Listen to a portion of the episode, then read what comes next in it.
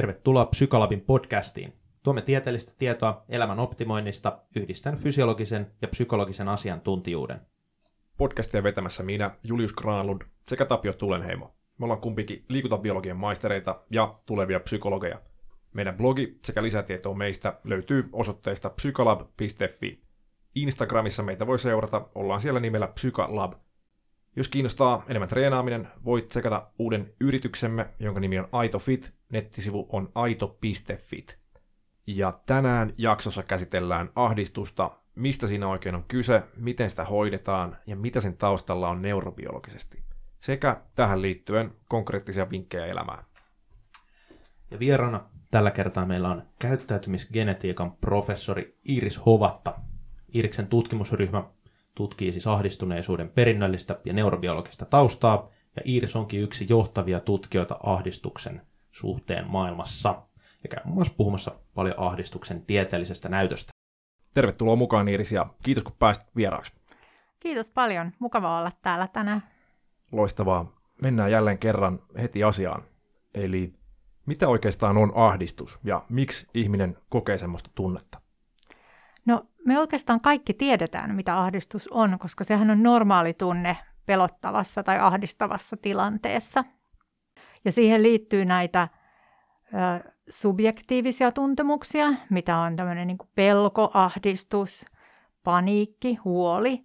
Ja sitten siihen liittyy kehollisia tuntemuksia. Et varmaan kaikki tietää, että kädet alkaa hikoilla, suu saattaa kuivua. Ja nämä johtuu siitä, että meidän autonominen hermosto ja varsinkin sen sympaattinen osa aktivoituu. Eli, eli se aiheuttaa tämmöisen taistele- ja pakenereaktion. No minkä takia ahdistus on tärkeä tunne on se, että se on kehittynyt ihmislajin evoluution aikana ja sehän suojaa meitä vaaroilta ja eli se auttaa meitä pysymään hengissä. Tosi tärkeä mekanismi ollut kautta evoluution. Mikä se tavallaan se mekanismi siellä taustalla ahdistuksessa on? Miten se syntyy? No usein se syntyy siitä, että tulee joku aistiärsyke, ja se voi oikeastaan tulla niin kuin minkä tahansa aistin kautta. Näkö, kuulo, haju, tuntoaisti. Ja ne, tämä aistiärsyke aiheuttaa sen, että se otetaan vastaan aivoissa, ja siellä se menee semmoiseen aivoalueeseen kuin talamus, joka välittää sitten sen viestin eteenpäin muille aivoalueille. Ja ja ahdistuneisuus, ahdistuneisuutta säätelee useiden eri aivoalueiden välinen vuoropuhelu. Että se on itse asiassa aika monimutkainen, monimutkainen prosessi aivoissa. Ja se eri aivoalueiden välinen tasapaino siinä säätelyssä on tärkeää. Muuten siitä ahdistuksesta saattaa tulla sit liiallista. Ja silloin voidaan puhua esimerkiksi ahdistuneisuushäiriöstä. Kuinka limittäin nämä kulkee stressin kanssa, kun puhutaan stressistä? Noista tavallaan oireista niihin viitaten, niin kuulostaa, että se on sama oloinen mekanismi. Onko kyse HPA-akselin käynnistymisestä ja mikä se fysiologinen pohja tavallaan ahdistukselle on? Kyllä, siinä on hy- hyvin, hyvinkin pitkälti ihan samoista mekanismeista aivoissa, samoista fysiologisista mekanismeista. Ja yksi niistä nimenomaan on HPA-akselin käynnistyminen, eli meidän tärkeimmän stressiakselin käynnistyminen. Ja sen lisäksi kehossa tapahtuu muutakin, että just autonominen hermosto aktivoituu ja erityisesti se sympaattinen eli kiihdyttävä haara. Mm, ja, ja myös tapahtuu muutoksia ihan meidän niin kuin immuunijärjestelmän säätelyssä. Että se on hyvin moninainen prosessi, joka ei koske vain aivoja, vaan itse asiassa koskee koko meidän kehoa. Ja mielenkiintoista, ja mainitsit just vähän aikaa sitten, että se vaatii sen aistiärsykkeen, mikä käytännössä sitten aiheuttaa tämän stressireaktion käynnistymisen liittyen myös ahdistukseen. Mutta tavallaan onko se aina sitten joku aistiärsyke? Voiko esimerkiksi aikaisemmat muistot aiheuttaa tämän saman? Voi, kyllä voi. Ja sitten ne voi olla ne ärsykkeet voi olla myös kehon sisäisiä ärsykkeitä. Eli ne ärsykkeet voi olla joko todellisia tai ne voi olla kuviteltuja. Et, et se voi olla, että ihminen kuvittelee, että on, on vaikka joku suuri vaara, ja se käynnistää ihan samanlaisen reaktion kehossa kuin se, jos kysymyksessä olisi ihan todellinen, todellinen vaara. Joo, tästä ollaan paljon puhuttu aiemmissa jaksoissa nimenomaan tästä tavallaan nocebo-ilmiöstä ja siitä, kuinka tämmöinen turha harhaluulo kenties voi aiheuttaa negatiivisia oikeita fysiologisia oireita ja siten vaikuttaa negatiivisesti vaikkapa moneen lopputulemaan.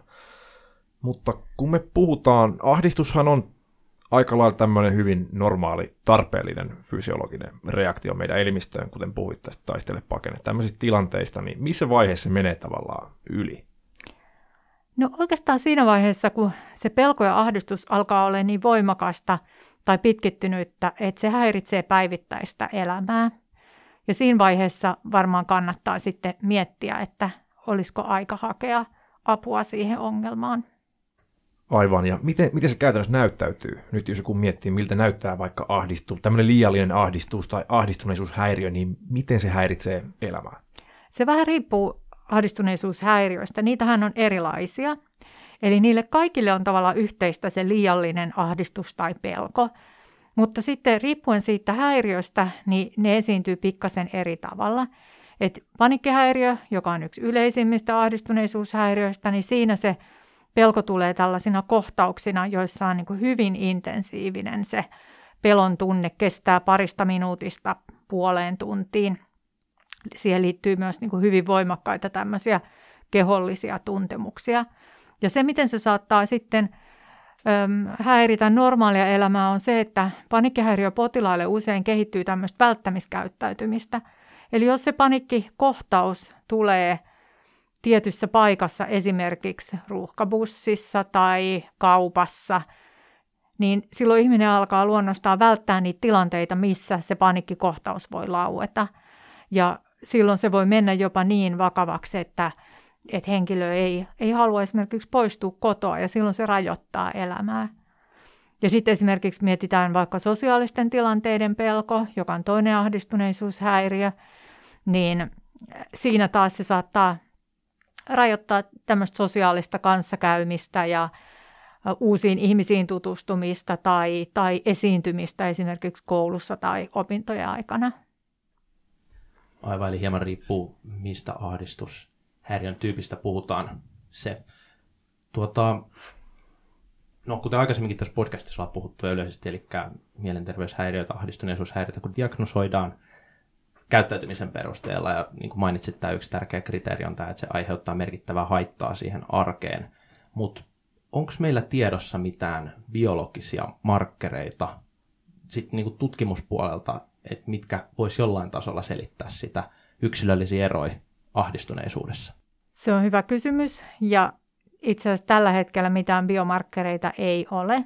Ja se on tietysti hirveän hankalaa niin kuin kaiken diagnostiikan ja myös hoidon kannalta. Että sehän olisi hirveän hienoa, että meillä olisi joku verikoe tai joku kuvantamistutkimus, joka voitaisiin tehdä ja sanoa sen perusteella, että no sä kärsit nimenomaan sosiaalisten tilanteiden pelosta ja tämä ja tämä hoitomuoto olisi kaikkein tehokkain tähän sun sairauteen, mutta valitettavasti me ei tunneta niitä, näiden tautien biologisia mekanismeja niin hyvin, että, että me oltaisiin pystytty tunnistamaan biomarkkereita, mutta tutkimus, tutkimus sillä saralla on kyllä aktiivista ja, ja munkin tutkimusryhmä on hyvin kiinnostunut löytämään, löytämään tämmöisiä biomarkkereita.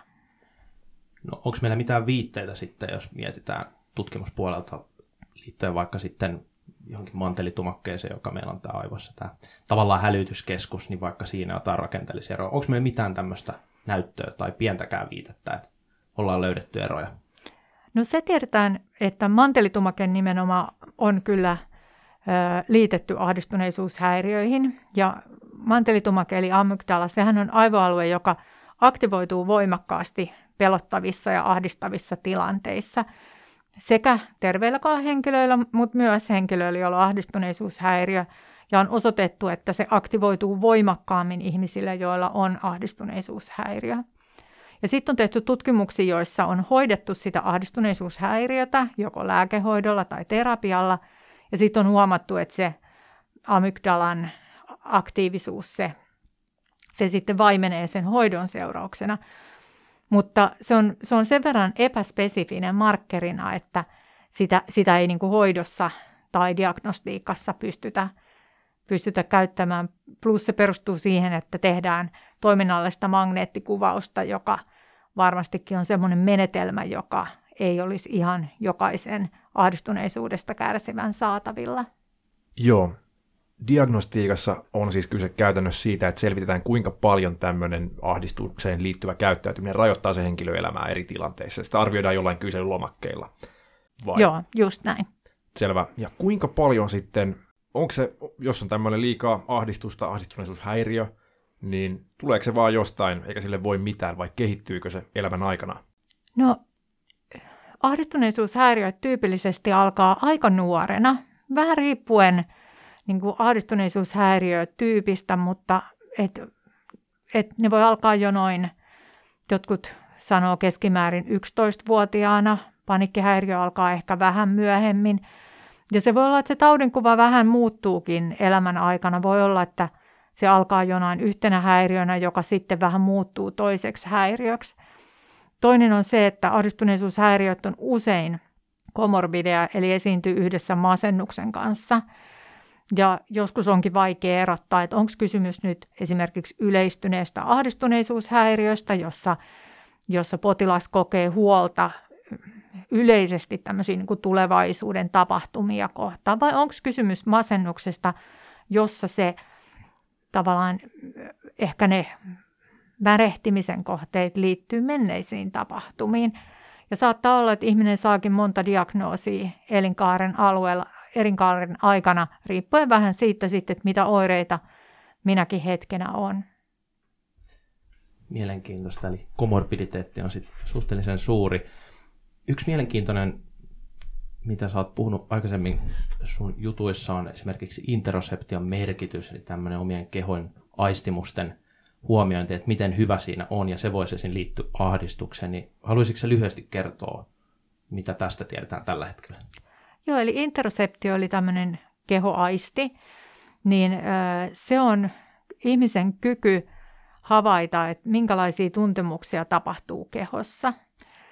Ja on todettu, että esimerkiksi panikkihäiriö potilailla on, on niin kuin hirveän tarkka tämä interoseptio, ja voi olla esimerkiksi, että jos tuntuu vaikka joku muljahdus rinnassa, niin panikkihäiriöpotilas saattaa kokea, että, kokea sen esimerkiksi tämmöiseksi vaaralliseksi rytmihäiriöksi. Ja joku toinen ihminen voi ajatella, että ei edes, esimerkiksi ei, ei edes kiinnitä huomiota siihen, että tämmöinen asia tapahtuu. Tai samalla tavalla niin kuin voi olla, että suoliston alueella jotain tuntemuksia heti tulkitsee niin kuin vaarallisiksi asioiksi, vaikka ne saattaa liittyä ihan normaaliin ruoansulatukseen.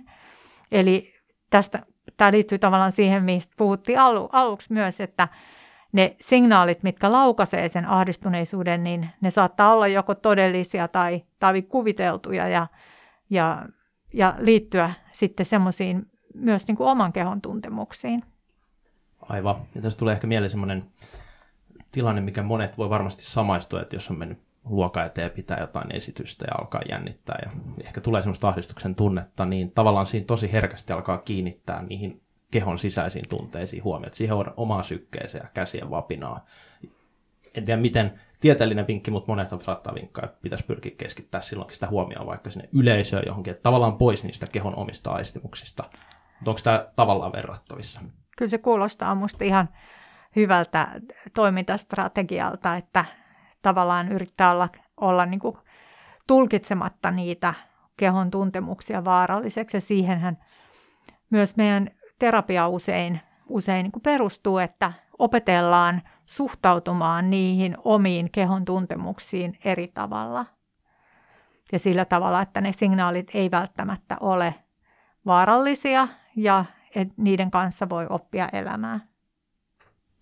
Joo, tuo on mielenkiintoinen, että missä tilanteissa se aiheutuu, tämä tämmöinen reaktio, tämmöinen negatiivinen tunne, niin sehän ei luultavasti ole ihan sattumanvaraista, vaan vaikka tämmöinen luokan edessä puhuminen, niin siihen liittyy joku tämmöinen sosiaalinen hyväksyntä, lauman hyväksyntä tai vastaava, niin kohdistuuko ne yleensä tämmöisiin tavallaan evolutiivisesti tärkeisiin asioihin, ne tilanteet, mitkä, mitkä ahdistaa sitten? No jossain määrin varmaan joo, ja, ja sehän ihmisen evoluution aikana nimenomaan tämä sosiaalisen interaktion kehitys on ollut todella tärkeää, että ihminen lajina, niin ihmis, ihmislajin kehitys on tavallaan pitkälti perustunut siihen, että me ollaan sosiaalisia eläimiä, me ollaan pystytty kommunikoimaan keskenämme ja, ja on ajateltu, että tämä nimenomaan on ollut se niin kuin hyvin tärkeä elementti, joka erottaa meidät muista lajeista ja, ja nimenomaan esimerkiksi kielen kehittyminen ja, ja, ja sitten varmaan tietynlainen niin kuin myös abstraktin ajattelukyvyn kehittyminen. Joo, ja sitten toisaalta varmaan mihin tahansa melkein voi kokea semmoista pelkoahdistusta ja sellaista, että se voi kehittyä myös sitä kautta, mutta senkin takana on varmaan tämmöinen oppimisen reaktiomekanismi, mistä sitten aiheutuu ja kohdistuu just siihen yhteen kohteeseen, mikä nyt voisi olla, jos fobiat nyt liittyisi tähän, niin niiden kohdalla vaikka tämmöinen. Mutta nyt kun miettii jotain tämmöistä ahdistavaa tilannetta, sanotaan nyt se on, että menee juttelemaan jollekin henkilölle tai, tai jotain vastaavaa, niin voiko se tavallaan aiheutua, jos kun se tulee ahdistava tunne, ja sitten siinä miettii, että nyt menisikö vai eikö menisi vai. Se, sit jos ei menisi, se vahvistaa sitä käyttäytymistä, että nyt mulla tuli ahdistava tunne, mä en mennyt, nyt se tavallaan vahvistaa sitä. Ja taas tämmöisen altistushoidon pääperiaate on täysin päinvastainen. Ja mun käsittääkseni se on myös päähoito, tämä altistaminen. Joo, altistusta käytetään hyvin monien ahdistuneisuushäiriöiden hoidossa. Toki voidaan käyttää myös lääkehoitoa, että sosiaalisten tilanteiden pelossa ja panikkihäiriöissä niin käytetään paljon myös SSRI-tyypin masennuslääkkeitä, mutta näistä niin kuin terapiamuodoista niin, niin altistushoito on osoitettu, että se on, se on hyvin toimiva. Ja varsinkin näissä – esimerkiksi spesifisissä fobioissa, mitä mainitsit, että korkean paikan kammo tai hämähäkkipelko tai muut, niin näissä erityisesti se altistushoito on, on tehokasta. Ja sehän perustuu siihen, että kun siellä on, siellä on tapahtunut jonkun tyyppinen ehdollistuminen siihen, että se tietty asia, vaikka ne hämähäkit on, on pelottavia ja ne laukaisee sen taistele pakene reaktion, kun niitä hämähäkkejä näkee tai niistä kuvia tai niitä ajattelee, niin tavallaan yritetään purkaa sitä, sitä ehdollistumista. Joo, tämmöisiin fobioihin sitten taas on mielenkiintoista näyttää ollut, että ihan tämmöinen joku kerran kahdenkin todella tämmöinen vahva altistus voi auttaa hyvin paljon tai jopa hoitaa kokonaan sen, niin se on tavallaan mielenkiintoinen ajatus, että sehän voisi toisaalta haittaa vaikkapa koko elämän, joku tämmöinen fobia tai pelko tai vastaava, mutta sitten kun kerran altistaa sille, tai muutaman kerran, paljon se ikinä vaatiikaan, ja kokee sen tavallaan itselleen äärimmäisen inhottavan tunteen ehkä, niin se sitten voi hoitaa sitä huomattavan nopeastikin. Joo, se vähän riippuu ihmisestä, että kuinka monta altistuskertaa siihen, siihen vaaditaan. Ja sehän ei ole suinkaan sitä, että sieltä aivoista pyyhittäisi se vanha muistijälki pois, vaan, vaan se vaatii niin kuin uutta oppimista. Että tavallaan sen vanhan muistijäljen päälle opitaan uusi muisti, muistijälki, joka kertoo sitten, että se hämähäkki tai korkea paikka niin ei olekaan enää pelottava ja sen takia se ei sitten laukaise sitä, sitä ähm, pakene- tai taistele reaktiota. Ja käsittääkseni nimenomaan niin kuin mainitsitkin, että usein myös altistushoidon yhteydessä voidaan käyttää lääkehoitoa, ja onko tämä D-sykloseriin esimerkiksi, mikä sitten tavallaan ehkäisee siinä altistustilanteessa sen paniikin tunteen syntymisen ainakin jossain määrin, ja sitten sitä kautta tavallaan oppiset tässä tilanteessa ei tuu sitä paniikin tunnetta. Onko se myös tässä yhdistetyssä altistuslääkehoidossa se idea? Joo, sitä, sit, niitä on testattu paljonkin eri lääkeaineita, joilla on ajateltu, että tätä ehdollistumisen purkautumista voitaisiin nopeuttaa ja D-sykloseriini on yksi niistä. Mä oon nähnyt muutaman tutkimuksen siitä, jos on saatu vähän ristiriitaisia tuloksia. Siinä oli ehkä, oliko se vuosi tai pari sitten tämmöinen isompi meta-analyysi, että et, mä luulen, että se, sen, nimenomaan sen D-sykloseriinin kohdalla se tilanne on ehkä vähän auki, että kuinka hyvin se auttaa, mutta ajatus on periaatteessa se, että jos normaalisti tarvitsisi vaikka 10 sessiota, niin jos se yhdistetään tämmöiseen lääkeaineeseen, joka lisää sitä ehdollistumisen purkautumista, niin sitten ehkä tarvittaisikin vain viisi sessiota. Voitaisiin ehkä puhua seuraavaksi vähän perimän roolista. Sä kuitenkin käyttäytymisgenetiikan professori, niin sulla on paljon ymmärrystä myös tästä meidän genetiikasta. Ja mikä ylipäätänsä on perimän rooli ahdistuneisuudessa? miten paljon se selittää sitä? No sitä on tutkittu ihan klassisilla kaksostutkimuksilla. Ja siinä ajatus on se, että jos on samanmunaiset, eli identtiset kaksoset, niin nehän jakaa 100 prosenttia perimästään. Ja sitten taas erimunaiset, eli diitsykootit kaksoset, jakaa 50 prosenttia perimästään, kuten sisarukset yleensäkin.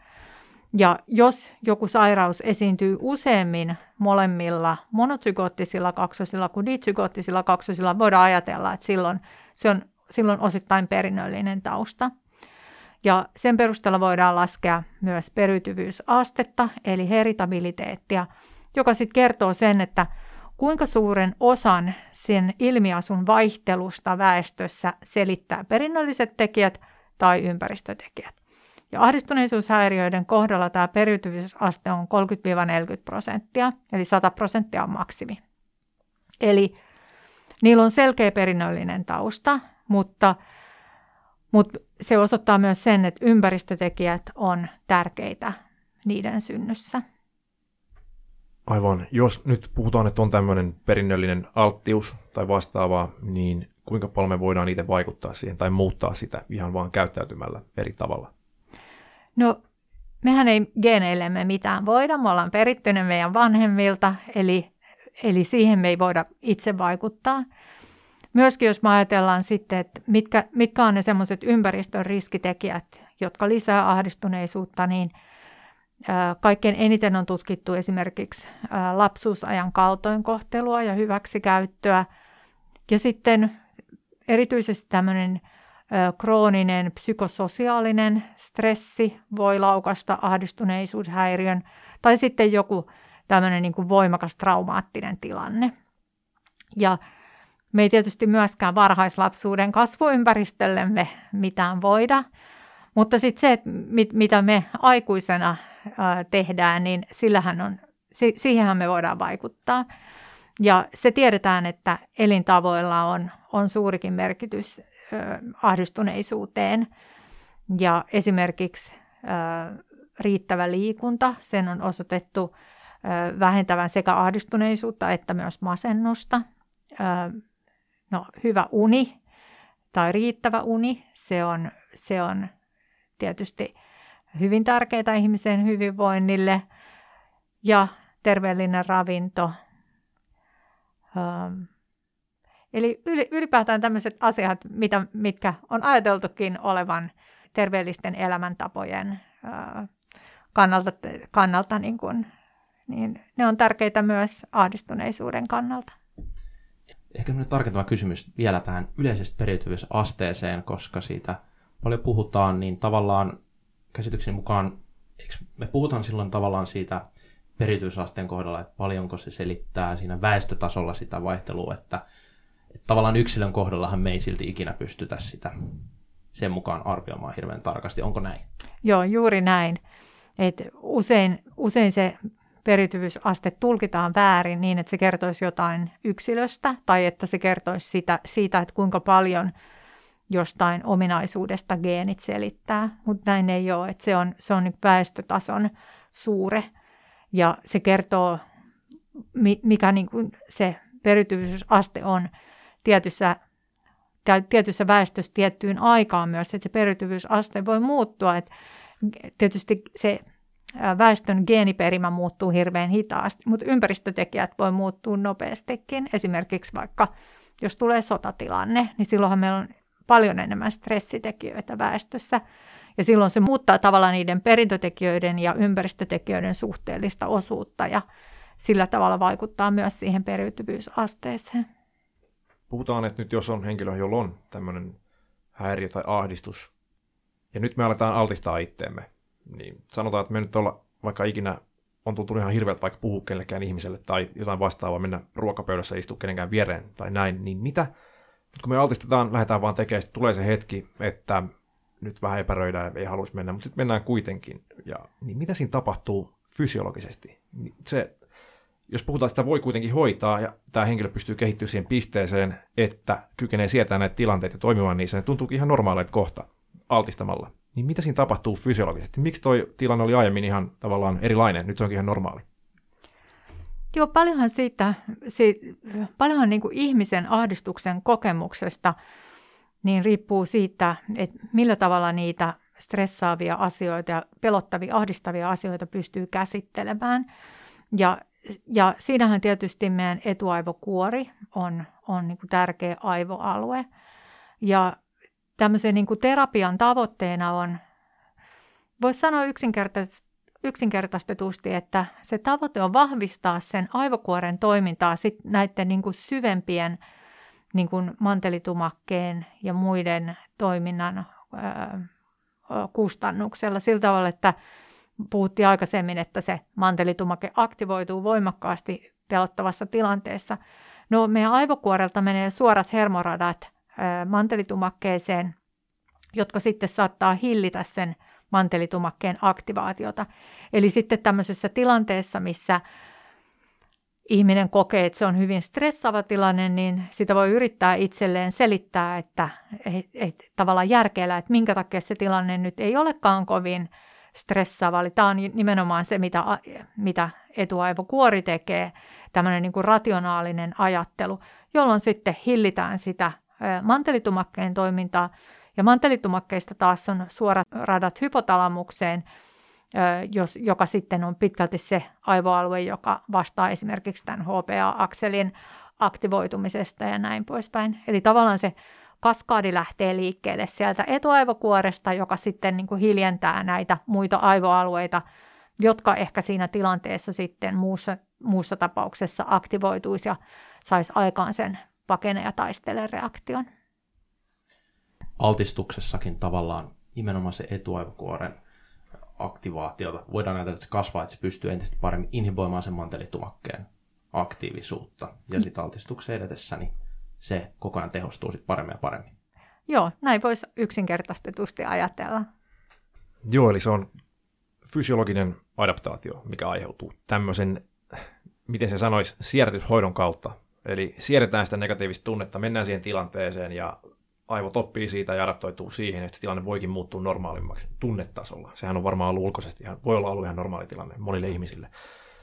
Sitten mun mielestä mielenkiintoinen asia tässä on se raja-arvo sille, että mikä nyt on ahdistushäiriö tai tämmöinen elämään rajoittava tekijä, koska jos miettii, niin kaikilla on varmaan jonkun tason, tai no varmasti on, jonkun tason ahdistuneisuutta elämässä, ehkä liittyen just näihin sosiaalisiin tilanteisiin, tai jossain muualla tulee sellaisia tilanteita, että epäröi hetki, että viittisikö nyt mennä vai ei. Ja siihen liittyy usein semmoinen just joku pelko, että jos epäonnistuu tai jotain vastaavaa, niin jos se rajoittaa se ahdistuneisuuden tunne jotain, ihan vaikka tämmöinen normaaliksi koettu tilanne, mikä voisi jännittää, mutta se jää välistä ja sehän voi joku yksittäinenkin tilanne kuitenkin ratkaista aika paljon omaa elämää ja määrittää sen suuntaan. Jos se jättää tekemättä tämmöisen tunteen takia, niin tavallaan sekin on häiriö. Niin mun mielestä on hyvin mielenkiintoista, kuinka tavallaan pitkälle voi viedä sen altistuksen yleisesti elämästä tämmöisen ehkä elämän filosofisena tekijänä, että ajattelee, että kaikki on vähän niin kuin altistusta. Joo, tuo on mielenkiintoinen ajatus, ja sehän on niin kuin ihan veteen piirretty viiva se, että mikä on häiriö ja mikä ei.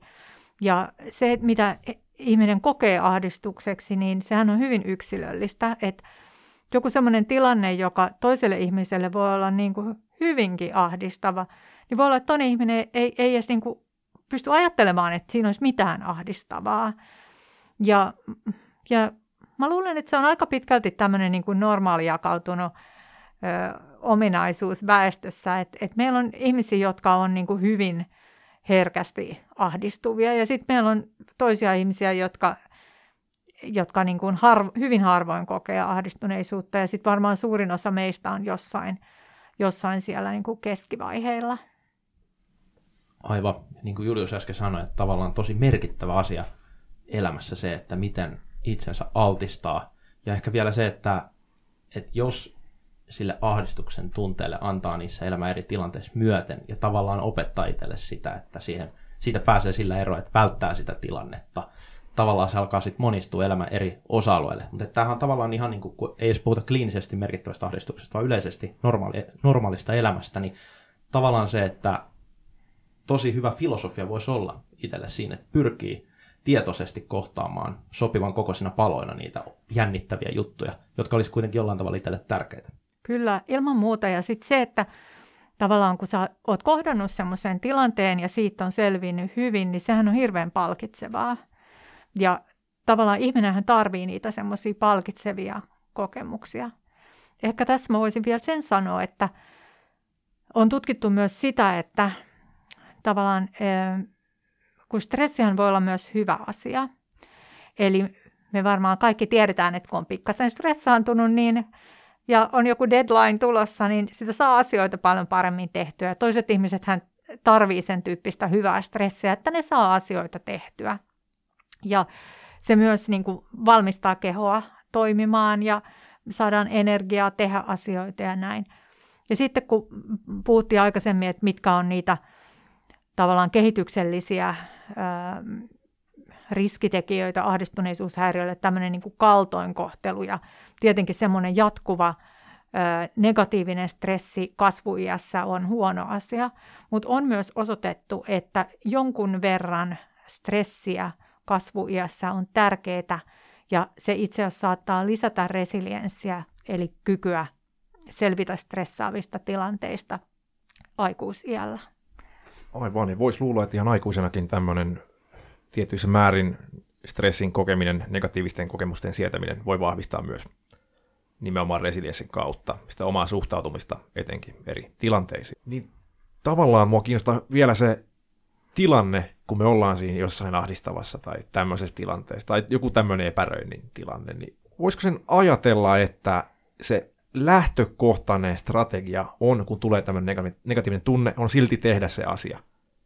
No, tämä vaatii tietyllä tavalla semmoista hyvää ajatusmallia yleisesti omaan toimintaan, koska jos se menee ihan pieleen, ja sitten tulee negatiivinen palaute, niin sitten sä ta- tavallaan ehkä lähtökohtaisesti et todellakaan halua enää uudestaan tehdä sitä. Mutta siinä ehkä vaatii myös muutenkin sitten semmoista oman ajatusmallin muutos siihen suuntaan, että kaikki on tavallaan vaan oppimiskokemuksia ja siitä voi kehittyä, että se ei meinaa, että on ikuisesti huonoja niin poispäin. Mutta, mutta niin, kysymys oli se, että mitä, kun tulee tämmöinen tilanne, niin onko se lähtökohtainen ajatusmalli, strategia aina vaan mennä, vaikka tuntuu vähän epämukavalta ehkä? Mä luulen, että sekin varmaan riippuu yksilöstä. Että toisilla ihmisillä varmaan on ja toisilla sitten taas se lähtökohtainen strategia saattaa olla se välttäminen. Et, et se voi olla, että mm, meille yksilöinä, niin kuin riippuen meidän perimästä ja meidän kasvuympäristöstä, niin meille muodostuu erilaisia niin kuin stressin käsittelystrategioita. Ja sitten me helposti toimitaan niiden strategioiden mukaan sitten myöhemminkin, mutta toki tässä on se hyvä puoli, että niitä strategioitahan aina pystyy muuttamaan, että toki se, on, se voi olla haastavaa, mutta esimerkiksi hyvän terapeutin opastuksella se, se voi hyvinkin onnistua. Ota hieman tarkennan, hyvä, hyvä tietoa toi tietenkin, mutta hieman tarkennan kysymystä, eli lähtökohtainen tämmöinen optimaalinen, itse päätetty strategia, ei semmoinen lähtökohtainen, oli vähän huono sana, mutta semmoinen optimaalinen taktiikka, olisiko se tommonen, että mieluummin suuntaa siihen suuntaan, että, että menee kohti sitä ahdistavaa tilannetta, kuin se, että välttää sitä yleisesti elämän tilanteissa? Varmaan joo, nyky, jos me ajatellaan nykyihmisen elämää. Että meillähän on harvoin sellaisia tilanteita, joissa ne ne olisi semmoisia, että ne olisi oikeasti henkeä uhkaavia tilanteita. Et toki silloin, kun on kysymys semmoisesta tilanteesta, niin ei ole järkeä mennä sitä uhkaa vasten, mutta ehkä se yksi, yksi niin kuin ongelma tavallaan tässä meidän ää, aivojen ahdistuksen säätelyjärjestelmässä onkin, että, että tota, kun ihmislajin, kaikki meidän niin kuin, tämä kulttuuri on kehittynyt niin nopeasti, mutta tavallaan se meidän biologia ja evoluutio laahaa jäljessä, niin ne meidän uhkat, mitä meillä on nykypäivänä, niin ne on niin kuin hyvin erilaisia kuin ne uhkat, joita oli silloin, kun ihmislaji on, on kehittynyt. Ja sen takia nämä meidän tavallaan ahdistukseen liittyvät käyttäytymistrategiat, niin ne on usein hyvin ylimitotettuja verrattuna siihen, että mikä se uhkan suuruus todellisuudessa on. Eli siinä mielessä, jos ajatellaan tämmöistä tilannetta, että mennäkö johonkin sosiaaliseen tilanteeseen, niin, niin järkevä strategia nimenomaan voisi olla, että menee, vaikka, vaikka sitten ehkä meidän luolla ihmisaikainen vaisto sanoo, että tämä on pelottava tilanne, uusia ihmisiä ei kannata mennä. Aivan, ja tavallaan ahdistuksella on sitä kautta tosi iso merkitys siinä, mitä me ajatellaan, että mihin me pystytään, missä me ollaan hyviä. Että et moni varmasti tunnistaa, että ajattelee, että mä en ole hirveän hyvä esiintymään tai puhumaan luokan edessä, mutta aika usein siellä saattaa olla taustalla se ahdistuneisuuden tunne. Ja ehkä niin kuin jos lähtisi rohkeasti palapalat altistaa itsensä niille tilanteille, niin saattaisi olla tosi luonnollinen ja hyvä siinä hommassa. Että tavallaan sehän voi olla monessakin tekijässä rajoittava tekijä isosti. Joo, just näin. Kuinka paljon tämä tämmöinen oppiminen monistuu? Sanotaan, että nyt meitä vaikka pelottaa joku. No nyt ollaan paljon puhuttu esiintymisestä, niin mennään sillä. Pelottaa esiintyminen. Nyt me mennään tehdään se ja se menee ihan ok. Niin kuinka paljon tämmöinen tavallaan rohkeus tai ahdistuksen väheneminen monistuu sitten muihin elämän osa-alueisiin? Onko se aina tällainen spesifi ilmiö? Ei, kyllä se ahdistus ja pelko, ne voi generalisoitua. Ja, eli jos on ollut esimerkiksi joku yhden tyyppinen pelko tai ahdistus, niin se saattaa kyllä sitten niin kuin generalisoitua myös muille elämän alueille. Eli sen takia se olisikin tärkeää, että jos tunnistaa, että on tämmöistä ahdistuneisuutta, joka on selkeästi elämää häiritsevää, niin hakisi apua jo, jo niin kuin ihan alkuvaiheessa.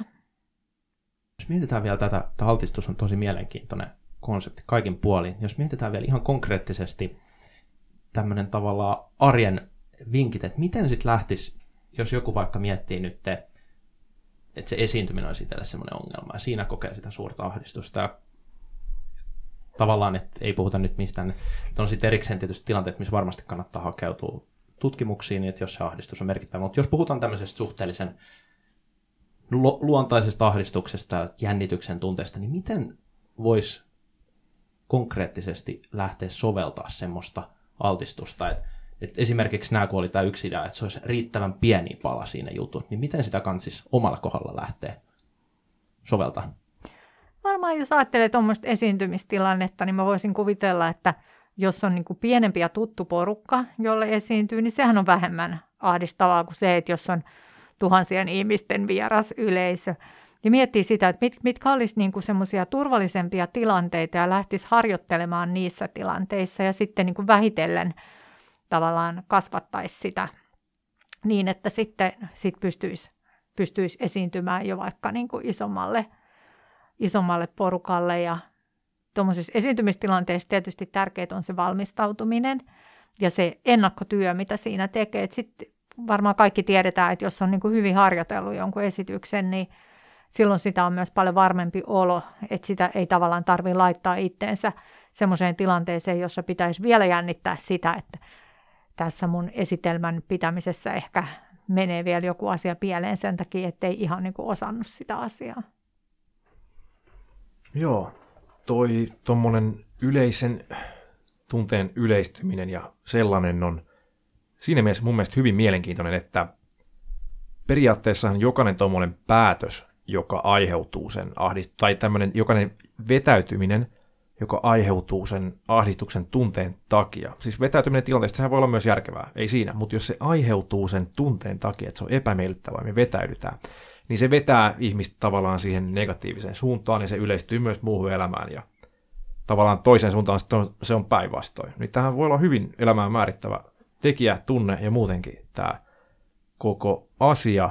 Kuinka paljon sä näet, että ihmisillä olisi yleisesti tässä niin kuin ihan normaalissa elämässä, kuinka tavallaan tiedostettua tämä on, että näin tapahtuu, ja kuinka paljon siihen voisi yleisesti ihmistä vaikuttaa, parantaa omaa elämää?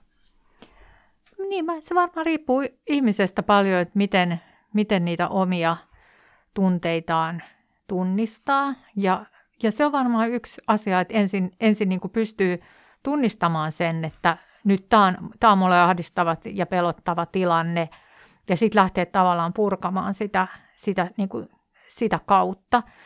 Ja sitten siinä vaiheessa, kun sen tavallaan sen tunteen tunnistaa, ja sitten pystyy, pystyy tavallaan rationalisoimaan sitä, ja tästä me tullaan taas siihen etuaivokuoren toimintaan, että jos pystyy sitten rationalisoimaan itsellensä, että semmoinen pieni sietokyvyn ö, lisääminen on ja itsensä altistaminen tilanteille, jotka tuntuu vähän epämiellyttäviltä, niin se onkin ihan hyvä asia, niin, niin siinä vaiheessa se muuttuu paljon helpommaksi kuin se, että jos, jos se ahdistus tai pelko on vaan semmoinen niin epämääräinen tunne siellä mielessä, jota ei pysty niin kuin sanottamaan, niin mä luulen, että siinä, siinä tilanteessa se, se itsensä siedättäminenkin on hyvin, hyvin hankalaa. Että se vaatii kyllä sen niin kuin prosessoinnin siellä tota, rationaalisella puolella.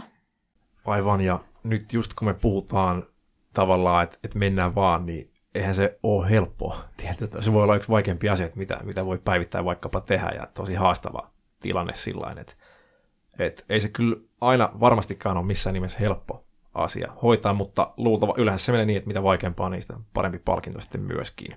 Just näin. Ja tulee vielä mieleen että tavallaan semmoinen tärkeä tekijä tässä ajatusmallissa, että, että on varmaan tärkeää tunnistaa ja ymmärtää, että itsellä on kyky kehittyä siinä. Että helpostihan saattaa olla semmoinen taipumus ajatella, että, että ei musta tule ikinä hyvää esiintyjää, että ei mun kannata edes yrittää sitä tavallaan. Ja sitten se on aina se ajatusmalli. Ja varmaan silloin se näkyy siinä suoriutumisessa ja kenties se on ehkä haastavampaa muokkaa sitä, mutta tavallaan suhtautuu siihen, että mä pystyn kyllä siedätty tähän ahdistukselle ja se tunne voi muuttua siinä taustalla. Niin voisi kuvitella, että tämä on tosi isossa roolissa se oma ajatusmalli, että miten aivot voi adaptoitua tähän. Kyllä, toi on tosi tärkeä, tärkeä pointti ja mä ajattelisin kanssa just näin, että semmoinen positiivinen suhtautuminen, niin se auttaa, auttaa tosi paljon.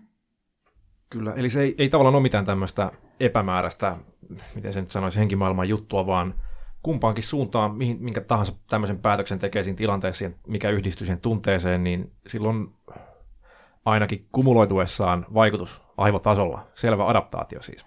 Kyllä, joo, ja näin, niitä voidaan jossain määrin myös mitata sieltä aivoista just toiminnallisen magneettikuvan avulla, katsoa sitä amygdalan aktiivisuutta ja muuta, muuta että kyllä nämä on ihan niin kuin biologisia ilmiöitä, joita tapahtuu sekä aivoissa että kehossa, ja, ja niitä jossain, jossain määrin pystytään myös mittaamaan. Mahtavaa. Ja tässä on tullut tosi monipuolisesti kivasti erilaisia. Puhuttiin aikaisemmin siitä toisaalta elämän valinnoilla, että riittävä unen saanti, ruokavalio, liikunta, niillä on vaikutusta siihen ahdistuneisuuden tasoon ja tunteeseen. Ja sitten tämä altistus, kenties tämmöinen ajatusmallisen suhteen. Onko jotain muita semmoisia konkreettisia, millä sitä ahdistuksen tunnetta voi säädellä? Paljonhan puhutaan esimerkiksi erilaisista hengitystekniikoista. Niin tuleeko sulla mitään mieleen?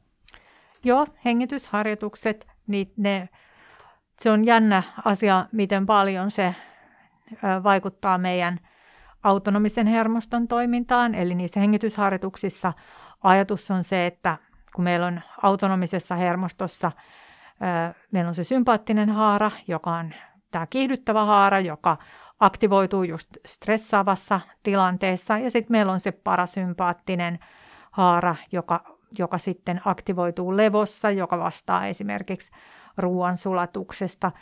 Ja silloin, jos me puhutaan ahdistuksesta tai stressistä, niin silloin kun se sympaattinen aktiivisuus on kasvanut, niin kun nämä sympaattinen ja parasympaattinen hermosto toimii tavallaan toistensa, ne toimii yhteistyössä, mutta tavallaan toistensa vastavaikuttajina, niin silloin yritetään vahvistaa sitä parasympaattisen hermoston toimintaa. Ja yksi kaikkein tehokkain tapa, millä sitä voi tehdä, on, on hengitysharjoitukset. Ja sitten myös erityyppiset rentoutusharjoitukset tai vaikkapa mindfulness-harjoittelu. Loistavaa. Sitten voitaisiin ottaa tähän loppuun vielä kuuntelijakysymyksiä. Ensimmäinen kysymys on mielenkiintoinen ja ajankohtainen. Eli onko ahdistuksesta tullut vähän tämmöinen yleisesti käytetty termi, että sitä heitellään siellä sun täällä ja vähän kaikesta puhutaan ahdistuksena. Ja tässä ei siis tarkoita nyt, että sitä vähätellään sitä ahdistusta termiä tai niitä tunteita jollain tavalla, vaan että monenlaiset tunteet, kokemukset, esimerkiksi just stressi, suru, pelko, uupumus ja niin edelleen tämmöinen, niin niistä puhutaan samana asiana vähän niin kuin ahdistuksena. Ja tämä oli tämän henkilön ja ilmeisesti monen muunkin näkemys tästä asiasta, että, että kun on negatiivisia tunteita, niin sanotaan, että se on vaan ahdistusta. Joo, tämä on tosi hyvä kysymys ja Mä luulen, että osittain tämä saattaa johtua siitä, että ensinnäkin ehkä tietoisuus ahdistuneisuudesta on kasvanut, eli nykyään puhutaan paljon enemmän ahdistuneisuudesta ja ahdistuneisuushäiriöistä kuin mitä aikaisemmin puhuttiin. Ja varmaan tämä niin kuin maailmantilanne, pandemia ja sota ja muu, niin joka luonnostaan lisää ahdistuneisuutta, niin se on myös lisännyt nyt sitä puhetta ahdistuneisuudesta. Eli ehkä ihmiset tunnistaa sen tunteen helpommin. Mutta se on totta, että, että suru on, on, se on hieman eri tunne kuin, kuin ahdistuneisuus, että sehän liittyy menetykseen. Öö, sitten oli, siinä oli jotain muitakin tunteita vielä, mitä Joo, täällä oli mainittu, mitä oli niin stressi, suru, pelko, uupumus ja niin edelleen. Niin, uupumus. Uupumus on ehkä enemmän sitten niin kuin väsymystä, mutta siihen uupumukseenhan saattaa hyvin liittyä sitä ahdistuneisuutta, että näin niin kuin neurotutkijana niin mä ajattelen, että ahdistuneisuus on aika niin kuin puhdas tunne, joka nimenomaan liittyy siihen uhkaan. Ja sit me ollaan puhuttu tänään pelosta ja ahdistuneisuudesta ja vielä neurobiologit määrittelee pelon ja ahdistuneisuuden niin, että pelko on semmoinen tunne, joka liittyy uhkaan, joka on tässä hetkessä, kun taas ahdistuneisuus on tunne, joka liittyy uhkaan, joka tapahtuu joskus tulevaisuudessa. Mutta sitten taas, jos me kysytään vaikka joltain toisen alan tutkijalta, vaikka joltain sosiologilta, että mit, mi, miten ne määrittelee ahdistuksen tunteena, niin se voi olla, että ne määrittelee vähän eri tavalla.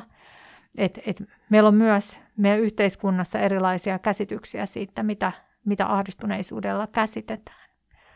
Ja kyllähän me ar, ihan arkikielessäkin sanotaan, että joo, että et tämä ja tämä tilanne ahdistaa mua, vaikka ei ehkä mietitäkään sen tarkemmin, että onko se tunne nyt oikeasti ahdistusta vai jotain muuta.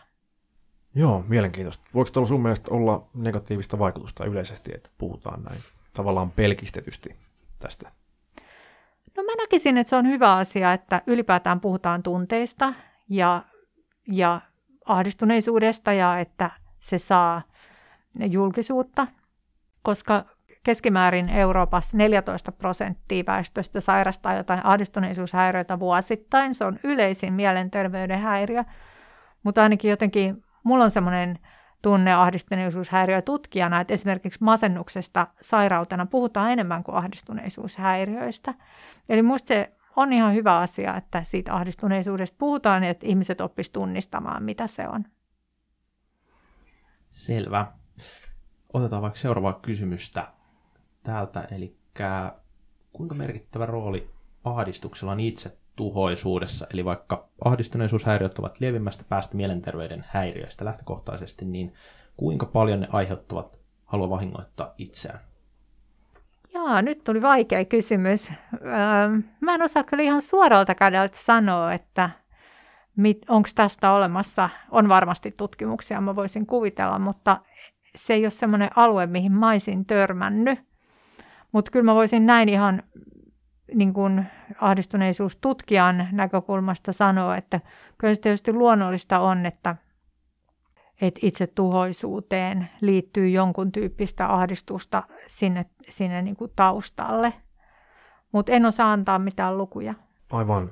Sitten on, on tämmöinen, että kysytään tieteellistä näyttöä eri tämmöisille fyysisille ahdistuksen sietotaidoille. Eli täällä mainitaan vaikkapa tämmöiset jollain kylmällä altistaminen, rauhoittaminen, tämmöiset tavallaan fyysiset. Joo.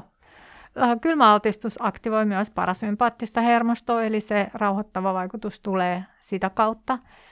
Eli, eli tiedetään, että, että esimerkiksi avantouimareilla niin, ö, voidaan mitata esimerkiksi, no sykevälivaihteluahan usein käytetään tämmöisen autonomisen hermoston toiminnan mittarina ja tiedetään, että, että tämmöinen säännöllinen kylmäaltistus, niin se lisää sykevälivaihtelua, eli voidaan ajatella, että silloin se luultavasti lisää parasympaattista aktivaatiota.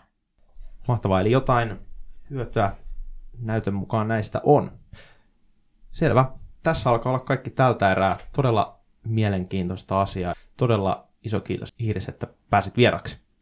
Kiitos teille ja kiitos kaikille kuulijoille ja onnea teidän podcastille jatkossakin. Loistavaa. Kiitos paljon vierailusta Iris.